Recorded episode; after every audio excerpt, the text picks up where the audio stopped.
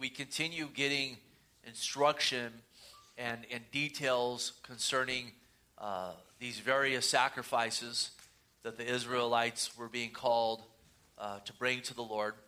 Uh, these various offerings. Remember, the first being the burnt offering, uh, the picture of, of, of, saying, Lord, I, I want to be fully committed to you. And we know Jesus, again, fully committed to the will of the Father. The next one we looked at was the meal offering or the grain offering. And this is where they would take uh, fine, or they would take wheat and they would sift it. They would beat it 13 times. It'd be presented as a fine flour. And it was an offering of, of thanksgiving. Uh, thanking, for, thanking God for the blessings that Israel had in covenant with the Lord. And again, we see Jesus who was sifted for us, who was beat for us, the fulfillment of that. Then we saw the peace offering, which again was an offering again of thanksgiving, thanking God for the peace Israel had with the Lord through the covenant they had.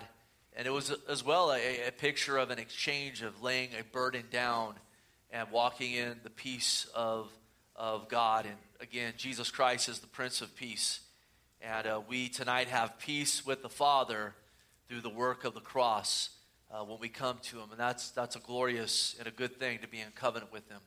And then we saw the sin offering. And the sin offering was a required offering. The other should have overflowed from the hearts of the people. The sin offering was required, though. And it was an offering brought for the sin nature of an individual. And praise God, we just talked about that in communion. Jesus Christ laid down his life for us. He knew no sin became sin for us. And then the next being the trespass offering, which was for specific sin. The sin offering for the sin nature, the trespass offering for the, the, the product of the sin nature. And again, it was a required uh, offering, a required sacrifice for them to be in right standing with God. And again, both of those things fulfilled in Jesus Christ. And uh, it's been a glorious thing looking at these things. Again, the last few weeks we've seen more details. The Lord had a lot of specifics uh, for them. This wasn't a small matter. I mean, this is why you, you see so much detail about these sacrifices and offerings in Exodus and Leviticus and throughout the law. And it's highlighted several times there in the Old Testament. This wasn't a minor thing. And uh, I know when you read through Leviticus, uh, some of these Old Testament books, things can seem kind of redundant and so forth, and it's easy to kind of start hurdling your way through and so forth. But all these things that we're looking at, again, it was pointing them to the Lord Jesus Christ. That's how much God loved them. He was giving them signs everywhere they turned. So when the Messiah came, they would know what they were looking for.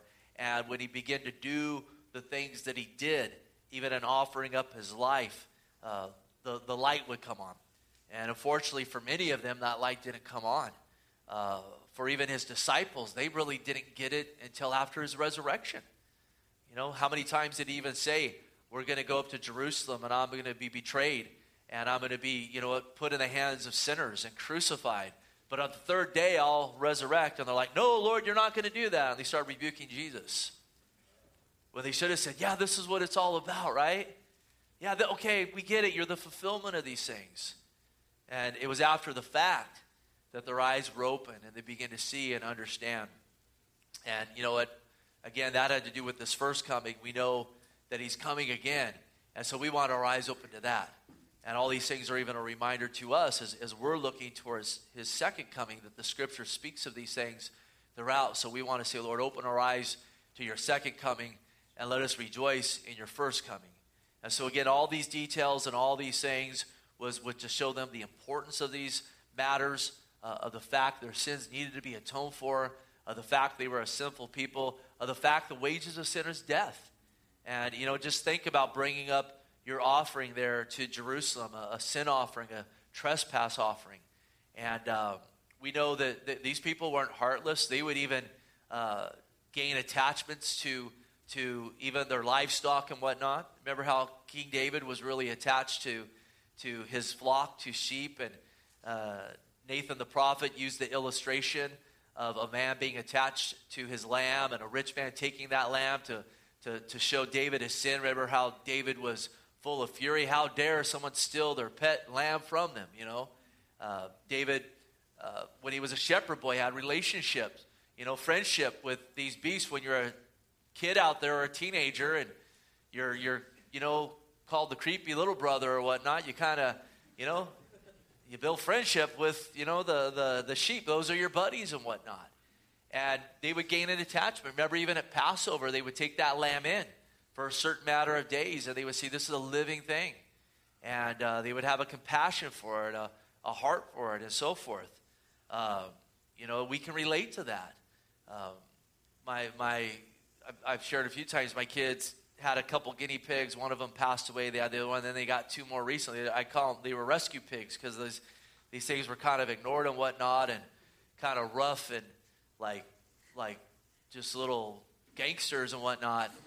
And then we started feeding them and their hair started growing back and whatnot. And they started figuring out where we come with food and it's now instead of hiding, they get up and they start squealing like little dogs and whatnot. And, and you, you gain an attachment for them. You know, you, and, and think about these offerings they would bring.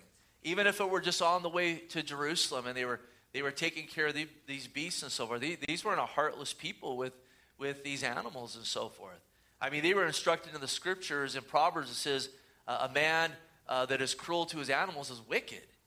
And yet they would take these beasts in and they would lay their hands and it would be, it would be slain right in front of them and they would see the gravity of their sin. And we got to understand that as well the gravity of our sin, the judgment upon our sin, and then all the more rejoice in Jesus Christ who laid down his life for us. I'm, I'm really glad that, you know what, we don't have to daily bring those sacrifices here and whatnot.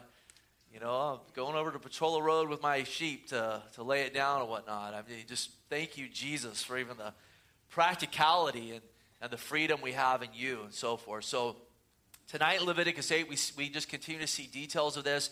We begin now to see even the, the implementing of these things. There's been a lot of talk about it and so forth, a lot of instruction. There was uh, an Exodus, remember all the instruction in regards to the tabernacle, the holy place, the Holy of Holies, all the various garments and so forth that the priests would wear. Then the people brought all their offerings, so forth and so forth, and all that was constructed. And then we come here again to Leviticus and now the instructions being given for all the different offerings. And now tonight, all these different details, we start to see it being implemented. And God calling Aaron and his sons and putting all the gear on them and so forth that they were going to wear and giving instruction to the people. So we'll just take a section at a time, make our way through this. And there's a lot of application for us in, in, in this new covenant setting. And uh, a, lot of calls that were upon them that are called calls upon us as well. So let's start here by reading the first five verses. And the Lord spoke to Moses, saying, Take Aaron and his sons with him, and the garments, the anointing oil, a bull as the sin offering, two rams, and a basket of unleavened bread, and gather all the congregation together at the door of the tabernacle of meeting. So Moses did as the Lord commanded him. And all the congregation was gathered together at the door of the tabernacle of meeting.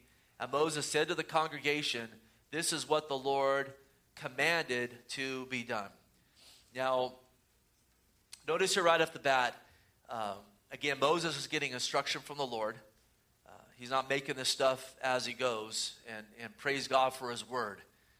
We'd be in a lot of trouble if we made it up as we go, right? Have you ever made it up as you go, gone? Have you ever gotten to that mode?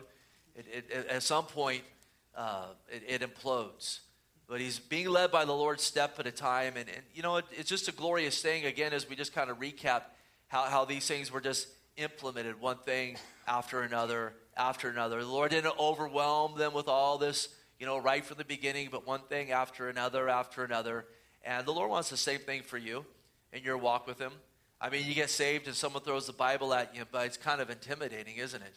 I mean, all these books, you say there's someone says there's an Old Testament and a New Testament, and uh, you know, you don't know one from the other and so forth. And, you know, these are epistles and these are gospels and this is prophecy and, and all these various things.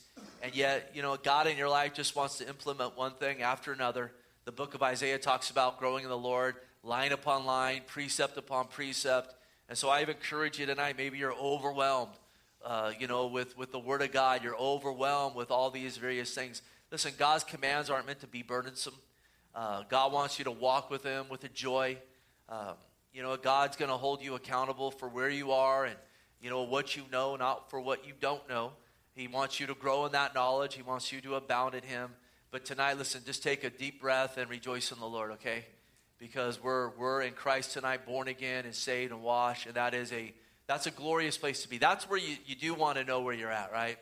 That, that you know that you know He's your Lord and Savior and your God and your King. And praise God, He's never going to leave you nor forsake you. And so He's saying, Son, daughter, let's take another step forward. Let's move forward in Him, again, a little at a time. Uh, notice as well, again, uh, right here in chapter 2, all these various things get Aaron and his sons and these garments, anointing oil, the bull for a sin offering, two rams, a basket of unleavened bread. And again, we've talked a lot about this. We'll talk more about it. But just notice here, in, in serving the Lord and doing all this, it took an effort. This stuff didn't just show up. Again, Moses got the instruction. Uh, the people brought the offerings. They made the garments. Uh, people brought offerings for the anointing oil. Uh, these bulls had to be bred and raised. Remember, this was from their flock. They weren't to bring, bring wild beasts and so forth because it was to be a sacrifice. It was to be out of their livelihood. The unleavened bread, a basket had to be made for that and so forth. And it took effort, it took action, it took communication. There was a lot of administration and all these things and so forth. And we got to know and understand as well yes, the Lord's not going to overwhelm us, it's a step at a time, but God has called us to take action. God has called us to be uh, types of administrators in the ministry and in our own lives and, and so forth. And we need to acknowledge that and recognize that. That again, we are saved by grace through faith, but we are saved unto good works. So the Lord's called us to work. Uh, again, verse 3, he says, to gather all the congregation at the door of the tabernacle, of meeting. And uh, he, he, he tells Moses, get the people here and tell them this is what the Lord commanded to be done. So, first of all, again, Moses has received this. Uh, there's been some instruction given to the people in regards to the tabernacle and so forth, uh, the Ten Commandments and so forth. We read about there in Exodus. And I would think at this point, the priests have probably, and the elders have, have been instructed in these matters. And now it's a matter of bringing all the congregation in. And the Lord wanted Moses to take what God had shared with him and to deliver it to the people. These things that Moses, you know what, received and studied. Uh, he had to have a grasp on these things. Uh, as he was being given the word, no doubt the, the Lord was giving it to Moses in a manner that he could understand and so forth. God's word isn't perverse or, you know what, a book of riddles. It's, it's not written in a manner that, uh, you know, it is, is uh, complex, though it is the depths of it go beyond, you know, the depths of, of our full comprehension. But it was given to him so that he could take and share it with others. And there's an application for us here in that in our call to walk with the Lord, absolutely, He's called us to be a people of the Word. And we know He's given us talents and gifts and so forth. And we got to know and understand that God has called us to share those things with others. Uh, not just to take those things and to store them up in our own soul, not just to take the gifts and talents He's given to us and the provisions and, and to heap it up. And we'll talk about this in a little bit, really, when, when we begin to do that. We're taking God's grace and mercy, and, and to a degree, we're, we're heaping a judgment upon ourselves because God's called us to distribute these things. Matthew 10 7, it says, and Jesus was speaking here to his disciples as he sent them out. He says, As you go, preach, saying, The kingdom of heaven is at hand. And they begin in that instruction from the Lord. The kingdom of heaven is at hand. As he was talking about what we just talked about, him going to, to die on the cross and be resurrected. And he was speaking to them of their second coming. He was speaking to them of, of the receiving of the Holy Spirit, how, you know, it is for your good that I go away, that the Comforter, the Helper would come, the kingdom of God will be birthed in our hearts uh, uh, through relationship, through the fulfillment of all these Old Testament things. He says, You've been taught that. Now you need to go out and share it with others. And then he says, Heal the sick, cleanse the lepers, raise the dead, cast out the demons. Freely you have received, freely give. So, in other words, take what you are freely receiving from the Word of God, from the commands of God, from the Word of truth, and go share that with others. You freely received it, so freely go out and give it. And then he tells them to go out and minister. Go do these things. Put your hands on the people and so forth. And we see a double sided, you know, a sword, so to speak, here of sharing the word of God, but then acting on the Word of God. And He's called us to do the exact same thing. And I ask you tonight, where, where are you doing that? Are you praying for those opportunities? Are you about the business of the Lord? And then again, here, the, the whole congregation gathered together. And we've talked about this many times that our gathering together here on a, on a Sunday night, or a, on a, I don't know if anyone's gathering on a Sunday night, I guess the college group next door, but on a Sunday morning, a Wednesday night, and, and even in various small groups and so forth, but on Sunday morning especially, and Wednesday night, we, we gather together for several purposes and reasons. I mean, we gather together, we worship the Lord together. Uh, there, there's time of prayer together, there's fellowship, there's exercising of, of different gifts in that fellowship and so forth. But one of the main reasons we gather together here is the reason they were gathered together to get instruction from the Word of God, to get equipped for the work of ministry that God's called us to take out to this community around us that we're in here. Ephesians 4:11 says "And he gave some to be apostles, some prophets, some evangelists, some pastors and teachers for the equipping of the saints, for the work of the ministry, for the edifying of the body of Christ. And it just goes on to speak about, you know what, this truth being brought forth as we gather together so that we're no longer tossed to and fro by every wind of doctrine, by the trickery of men, by the cunning craftiness of deceitful plotting. But he says instead we come together and we speak truth in love. And one of the calls I have on my life, or anyone that fulfills this pulp, fills this pulpit up here, is to again get into God's word, to study God's word, to show ourselves approved, and then come bring God's word to you that you get more equipped to go out there because I'm not going to work with you tomorrow. And I'm not gonna, I might be in your neighborhood, but I'll probably just be driving through tomorrow if I am. I, I might stop. I don't know. Maybe someone of you get a knock on the door. When, oh, the pastor's here or whatnot. What do we do? That's what people think. Uh, but to equip you to go out there. And, and Moses was calling them in to equip them with the commands of God so they would walk in these things, right? So they, they would understand what the priests are doing, to give them some more instruction, and then to take these things that, that had already been taught to tell the people about these various sacrifices and offerings so that they would walk in it as well, so that they would go out and they would do these things. And notice that as well here in these first five verses. It says in verse 4 Moses did as the Lord commanded him. And then he gathers the people together. He says, This is what the Lord commands, commanded. So he says, This is God's word. And then notice he tacks on, to be done. And we got to know this and understand this as well. And we talk about it often. Yes, we gather together for the equipping of the saints. We open God's word. It's equipping us with our walks with Him. It's equipping us to, you know, Sunday we talked about rejoice in the Lord always, and we talked about how to do that. We, we, we were more, we got equipped in how to rejoice always in the Lord as we're rejoicing in who we are in Him and who He is and His promises and, and again, if you just want to rejoice in stuff, it's going to be a short lived party. But if you want to rejoice in the Lord, it's an eternal thing. It's steadfast, it is always solid. Uh, his promises are yes and amen. But if, if we just heard about rejoicing Lord, but if we didn't go out and do it, well, that would be a tragic thing. I, I, hope if you were here Sunday, you've been rejoicing in the Lord since that message.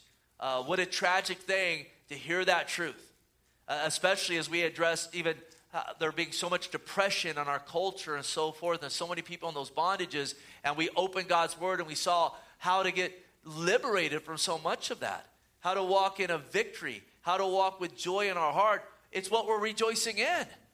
So many people, they, they have no joy because they don't rejoice in the Lord. They just look at their own situation. And if we look at any of our own situations long enough, joy's going to start going out the door if we're looking at it outside of, again, who we are in Christ, now if we look at our situation in Christ, we can rejoice because I'm a sinner deserving of hell and I got breath in my lungs right now.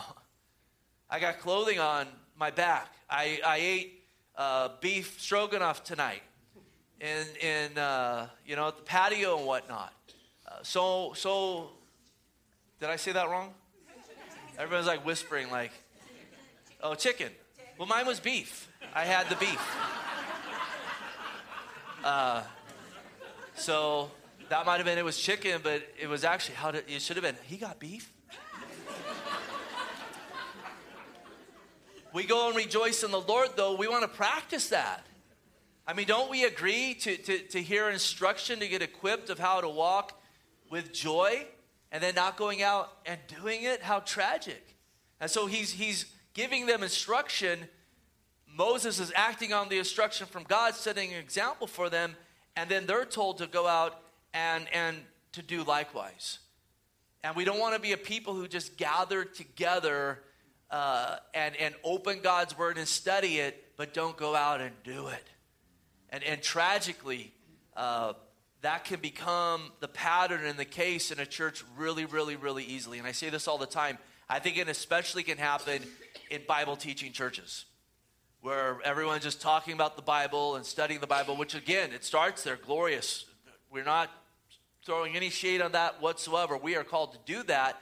But people can begin to think, and, and again, studying the Bible is one thing God's called us to do, but from there, He's called us to act on what we're studying. And I think some people get to the place where they study the Bible and they just think, okay, that's what I'm supposed to be doing. And, and it is, but then we're supposed to act on it.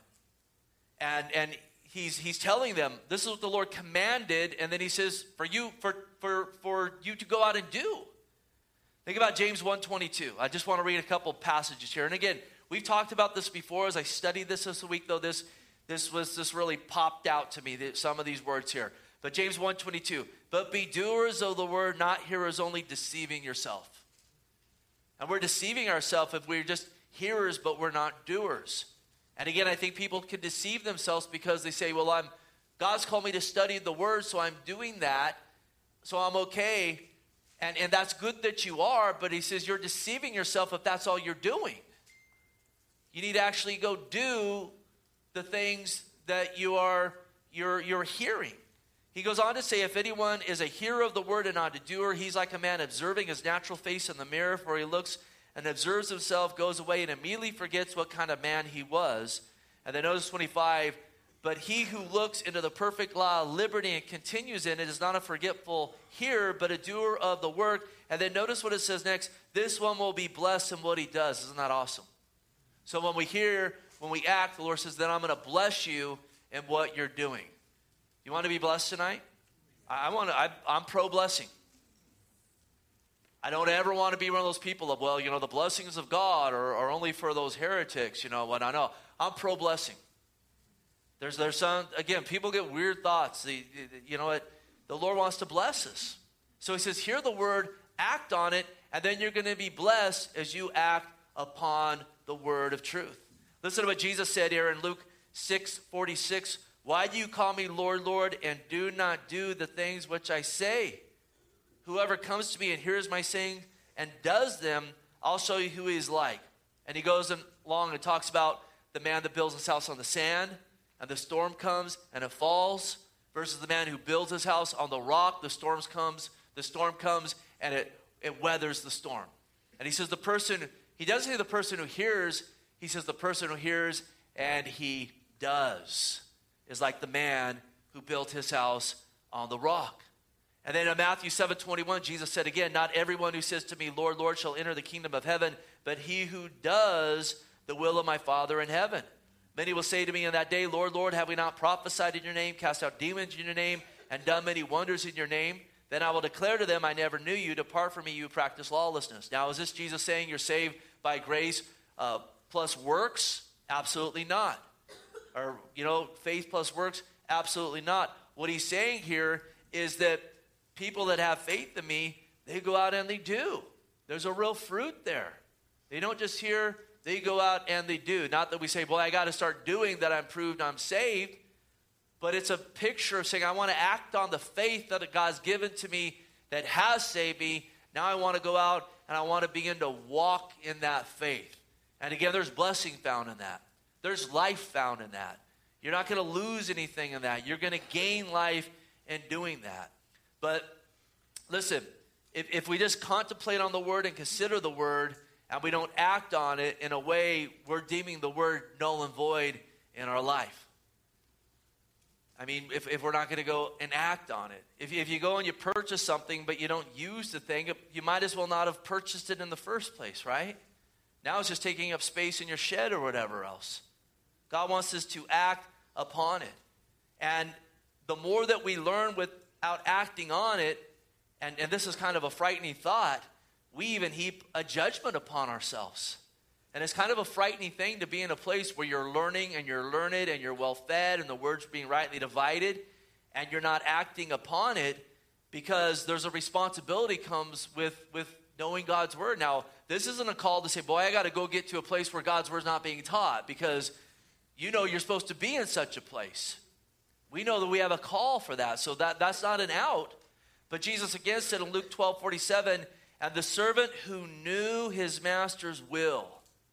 And how do we know our master's will? Through the word of God. And did not prepare himself or do according to his will shall be beaten with many stripes. But he who did not know yet committed things deserving of stripes shall be beaten with few. For whoever to whom much is given, from him much will be required. To whom much uh, has been committed of him, they will ask the more. And a lot of times we just we just take that scripture on. Well, they got a lot of money, so uh, you know more's been committed to them, so more is going to be asked of them. And, and there's an element of truth to that, but he talks about he who knows the master's will. So he's putting more of an emphasis on as you know God's word, you have a call to go out and to act on it. And when we don't act on that, there, there's, there's a responsibility. There, there's, there's a judgment. He's going to say, what, what did you do with that? And so, again, they were brought together, the commands, he says, for these things to be done. Now, tonight, if you're in the place where you know, maybe you haven't been acting on the word and, and you know the word, you, you know of the word, you're growing in the word, but you're like, I'm not doing. Uh, what I would encourage you to do is, is, is to do business with the Lord in that and to repent in that and begin to act and begin to take steps of faith.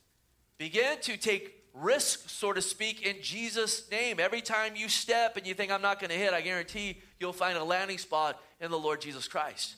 Remember, we talked about Paul on Sunday, and he says, I don't count my life, uh, you know what, I, I, don't, I don't count my life dear to me so that I could finish the race set before me with joy. In other words, I'm, I'm going to live for the Lord. I'm going to go out and I'm going to act. And though some people say, man, you're crazy for doing that, Paul, you, you, should, you should not act on that. That's a risky thing. And he says, no, I, I'm not going to count my life dear to myself. I'm going to go and I'm going to act. I'm going to go and I'm going to do. And then from there, he talks about there's a, there's a crown of righteousness laid up for me. And so as Paul laid down his life, he gained life. Now, notice 6 through 9. It says, Then Moses brought Aaron and his sons and washed them with water, and he put the tunic on him, girded him with the sash, clothed him with the robe, and put the ephod on him, and he girded him with intricately woven band of, of the ephod, and with it tied the ephod on him. Then he put the breastplate on him, and he put the Urim and the Thummim in the breastplate, and he put the turban on his head. Also on the turban, on, the, on its front, he put the golden plate, the holy crown, as the Lord had commanded Moses. Now, we talked about all the details of this, and I'm not going to reiterate that. That's uh, recorded on, online and CD and whatnot. You can go back and listen to that if you're interested, if you weren't with us. But notice Moses gathered the priests and he says, and the Lord said they need to be washed and they need to be dressed according to the call of God upon them. Uh, they needed to be made clean for the ministry. Uh, outwardly, the ceremonial baths that they took, and if you go to Israel, many of these have been excavated in the archaeological digs. Um, it, it, it wasn't just a spiritual reason, and, and there was part of a spiritual reason. It was symbolic of saying, I need to be washed and so forth, and so it was a step of faith. But practically as well, uh, these guys would walk through the streets and it was unsanitary. I mean, they didn't have, you know what, sewage lines and so forth. Oftentimes the streets were filthy. Uh, they, they, they didn't, you know what, have the, the, the types of even uh, access to, to daily bathing and so forth like uh, we would have in the West today. So practically, they would need to be washed so that they, when they go into the temple, it wasn't defiled. We've talked a lot about microbiology. Also, again, they needed to be washed because it was a step of faith that showed they understood I got inward filth that need to be washed. So it's kind of like a baptism. Remember, it's an outward declaration of what? an inward change, right? So they were called to that, and then they also then had to be dressed according to, to the call of God upon them. Uh, and in doing this, it showed their submission to the Lord. I mean, I got to imagine that all these guys weren't comfortable with putting a turban and a sash on and whatnot, you know? And so they said, but I'm going to do it under the Lord. And some of these guys were probably like Beaver Cleaver. They didn't really want to wash behind their ears, but they saw I'm going to do it under the Lord. And I'm going to tell you something huge in this. As it showed their submission to the Lord and they submitted to the Lord, then they could go out in the authority of the Lord. And if you're going to go out and minister and you're going to go out and do, you want to do it in the authority of the Lord. And that only comes when you're submitted to the Lord.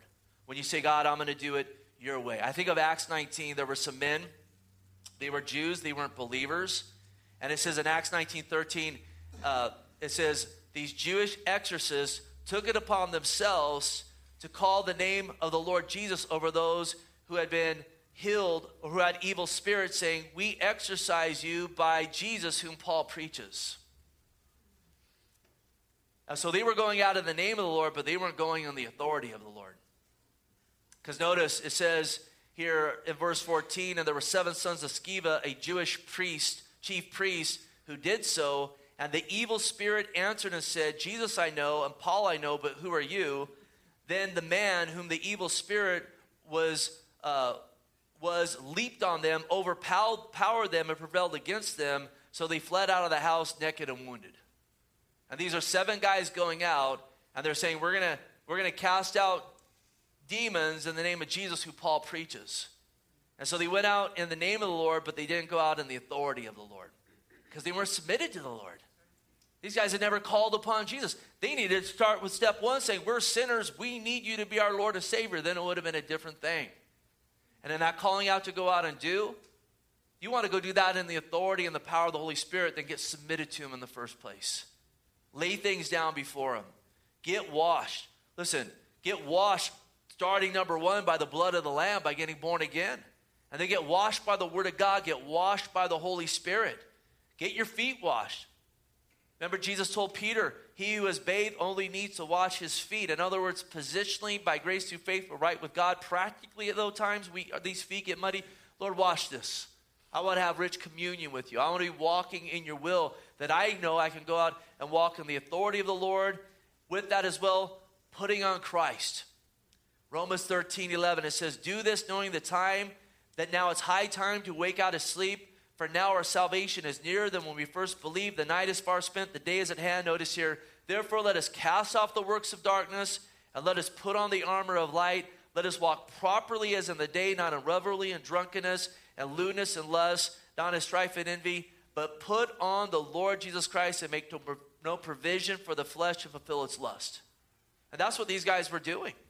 Again, they were saying, I want to be washed and I want to put on Christ so that I can go minister in the authority of the Lord. And it was of utmost importance because if these priests begin to minister, we'll get into this in a second, and their heart wasn't right, they were making atonement for sin. And so they need to deal with the, dealt with their own sin in the, in the, in the first place. One other note we're here, real quick. Uh, he talks here about the Urim and the Thummim. And we talked a little bit about this before. Uh, these were like gems or stones. They were carried by the high priest, and they were used to determine God's will in certain matters. Now, we don't know exactly how these things worked. There's some people that think that they, they were cast, kind of like diced or thrown. Uh, Josephus, who was a, a, a first century historian, uh, believed that they would be they, they were used and they would flash they would flash symbols or letters upon the wall of the tabernacle and it would spell out God's will. Now, we don't know how they operated, and praise God that we don't. Otherwise, you know what? Uh, the, the, the Urim and the Thummim ministry would probably try to get revived today.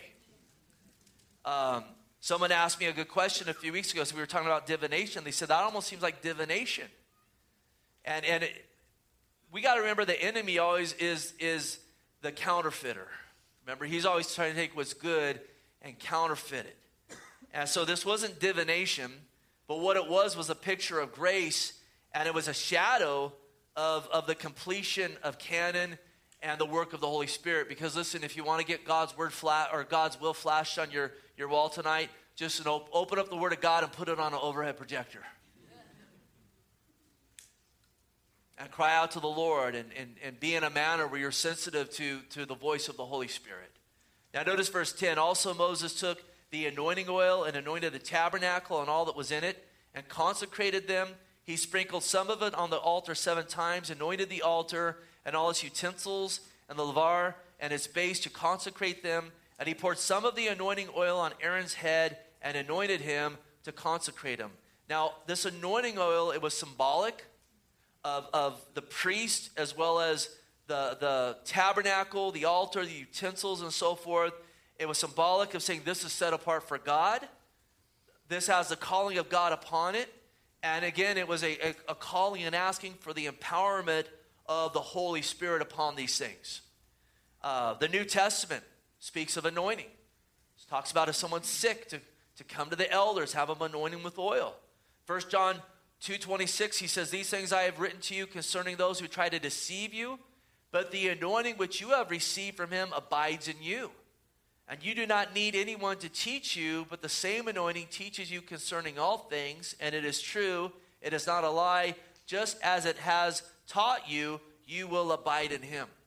And there's a key here. We have access to, to the anointing of God, but listen, it comes when we're abiding in him. We need to be abiding in the Lord to walk in that anointing, to walk in the power of the Spirit of God. And, and I try to explain this to certain people. Notice again, they're, they're anointing the tabernacle, they're anointing these, these instruments. And, and sometimes people say, Hey, will you come anoint my home and pray for it? And I have no problem doing that, but I always tell them, Listen, we can come pray for your house and anoint it, but if you plan on desecrating this home with sinful living, this oil ain't going to do you any good at all. It's going to last you about 30 seconds. If you're saying, I want the anointing, I want my home anointed with oil so it's dedicated, we want to drive all this out of here, then with that, there also needs to be a yielded heart to the Lord. I've had people come to me and they say, I want to dedicate my baby. And I say, Are you dedicated to the Lord? Because if you were going to bring you up here and dedicate your baby, you're making a public profession that you're saying, I'm going to raise this child in the way of the Lord. This ain't no magic act up here.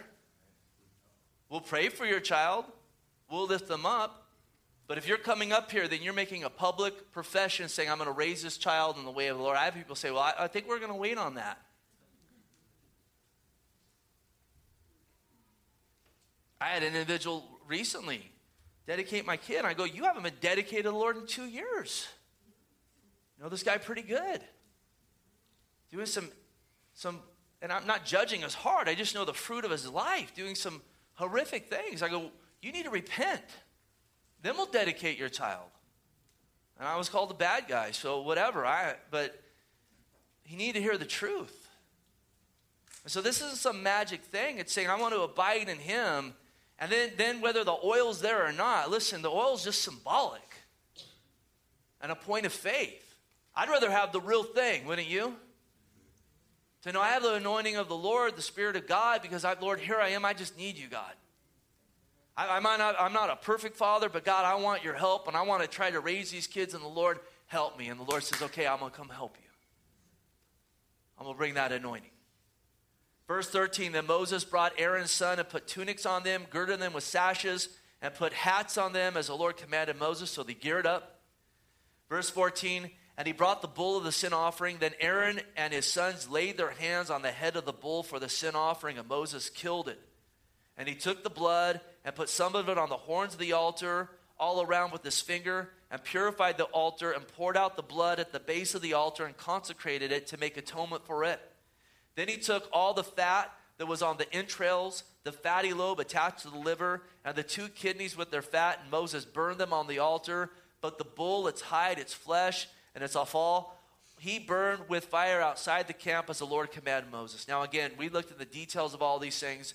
I just want to point out again the priest, first of all, needed their sins atoned for. So they laid their hands on the bull, and it was slayed for their sins. And again, if we want to go minister to others, we got to first deal with our own house.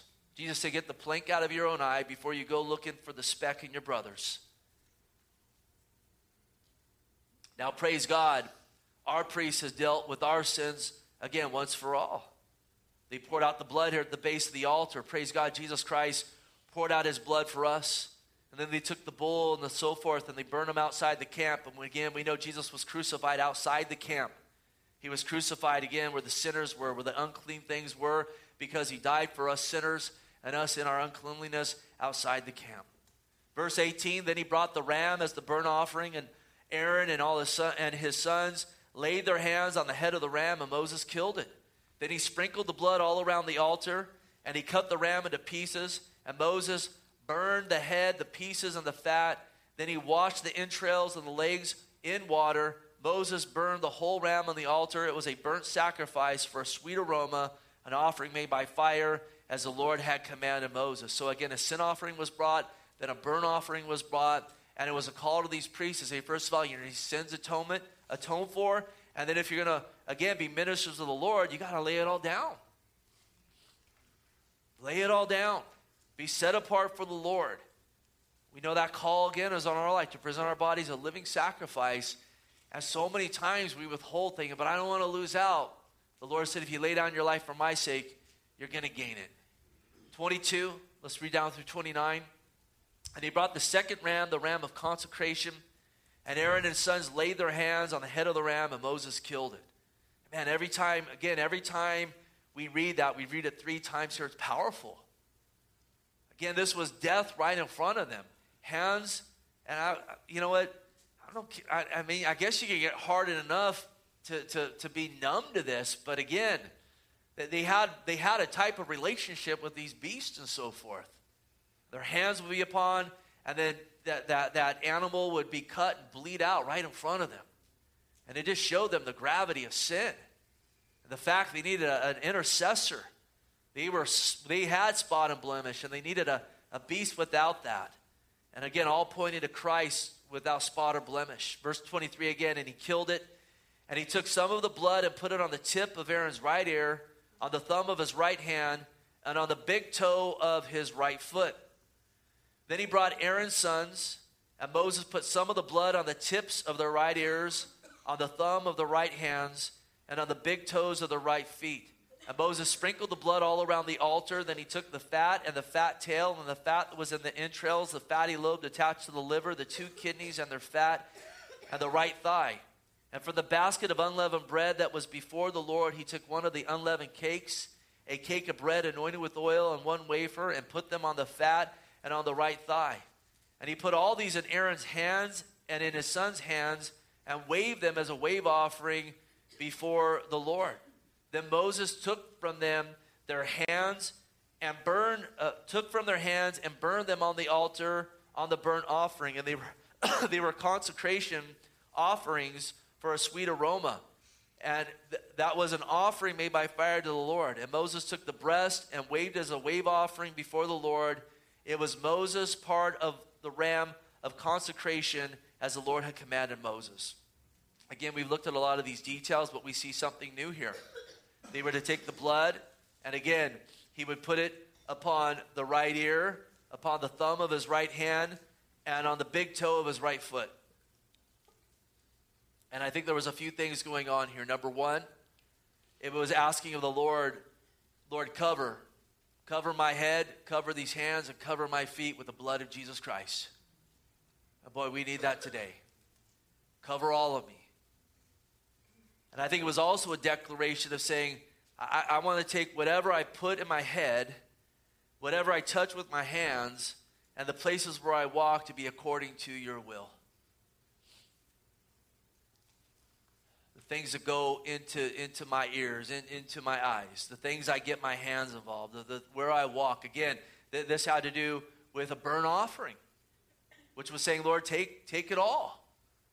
I want to be mindful of what's coming into my head, where my hands are, and, and, and where, my, where my feet are walking. And, and Lord, grant us the grace to, to absolutely uh, be covered and do the same. Verse 30 Then Moses took some of the anointing oil and some of the blood which was on the altar and sprinkled it on Aaron and his garments, on his sons, and on the garments of his sons with him. And he consecrated Aaron, his garments, his sons, and the garments of his sons with them. So again, they would be sprinkled with, with this blood. They get washed in the water, they get sprinkled with the blood. Uh, and again, when we come to Christ, we're sprinkled, sprinkled by his blood. And, and praise God, listen, we can plead the blood. You ever heard someone say, I plead the blood of Jesus? You ever wonder, like, what's, what are you talking about there? Some of you might even say, I plead the blood of Jesus. Do you know what you're talking about when you say that? I think some people in some church settings, are, they think, I plead the blood of Jesus, and again, it's some magical thing. Listen, when you plead the blood of Jesus, you're making a declaration, you know what, that, that I'm under the blood of Christ. I'm under the blood of the Lamb. And there's times we need to make that declaration. Sometimes we need to make that declaration to ourselves. Sometimes we need to make that declaration in the midst of, of, a, of, of spiritual warfare and so forth. I, I'm under the blood of Christ. I've been sprinkled. I've been washed. I'm a new creation. Old things have passed away. Then 31 through 36. And Moses said to Aaron and his sons, Boil the flesh at the door of the tabernacle of meeting, and eat it there with the bread that is in the basket of consecration offerings, as I commanded, saying, Aaron and his sons shall eat it. And what remains of the flesh and the bread you shall burn with fire and you shall not go outside the door of the tabernacle of meeting for seven days until the days of your consecration are ended. For seven days he shall be consecrated. Uh, for seven days he shall consecrate you. And then consecration was a picture of dedication. It, it was kind of the picture of laying hands on, uh, ordaining them for the ministry. Again, this wasn't a small matter. Like, well, don't got seven days. Well, listen, this was more important than whatever they were doing. This was of utmost importance. And he, he, and he has done this day, so the Lord has commanded to do to make atonement for you. Therefore, you should stay at the door of the tabernacle of meeting day and night for seven days. And keep the charge of the Lord so that you may not die. That's a, that's a good incentive, right? So that you don't die. It wasn't like they were waiting in line at Best Buy for three days to get a big screen TV on, on sale. They were like, this has to do with our eternity and, and exercising our faith. We're going to honor the Lord here. He says, for, for, uh, So I have been commanded. And Moses is saying, Listen, if you don't like it, I've been commanded it. Because they're like seven days, no doubt. I've been commanded this, so this is what you need to do according to the word of the Lord. And Moses probably thought, if you don't like it, your beef's not with me. Take it up with God. So Aaron and his sons did all the things that the Lord had commanded them by the hand of Moses. But just, just the last thought here again. They, they went to the door of the tabernacle of meeting to be consecrated. And, and there's, there's a few times in the scripture where he talks about how he's the door. And, and he's the door, and that, listen, we got to go to, the, to, to Christ, to the heavenly tabernacle, so to speak. We enter the Holy, Holy of Holies through the veil that's his flesh. And that's the only way we're not going to die. That's the only way we're going to be washed. We come to the door we put faith in him, and then we enter in. And then think about later on, he tells the church of Laodicea, I stand at the door and knock.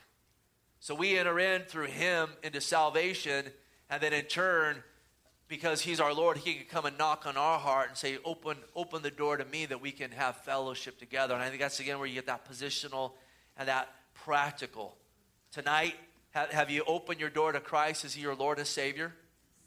So, positionally, we're right before Him practically. Let's open that door to Him daily that we would walk in Him, that we would abound in Him, that we will be hearers of the Word and doers of the Word, and a people, again, doing in the anointing of the Lord in His authority, with a heart of humility, with a heart of honesty, with a heart, again, crying out to Him. He knows we're but dust, and He wants to meet us where we're at. So, Lord, we praise you tonight. We thank you for the scriptures. We thank you for our time of worship. Lord, our time of communion. Again, Lord, we want to be people who, who don't just hear, but Lord, a people that do. So help us in it, God. We need great, great, great grace and mercy, Lord, your anointing and your hand on us. We ask for that tonight. And tonight, if you don't know the Lord, we've, we've seen the gospel in this. The good news that Jesus Christ died for our sins so that we can have right standing with the Father by His grace through faith in Him. If you put your faith in Jesus, is He your Lord and Savior? If not, listen, today's the day of salvation. It is time to repent. It is time to turn from whatever your Lord is, doing what's right in your own eyes and claiming that to be your way of life and saying, Jesus, I want to put my trust in you.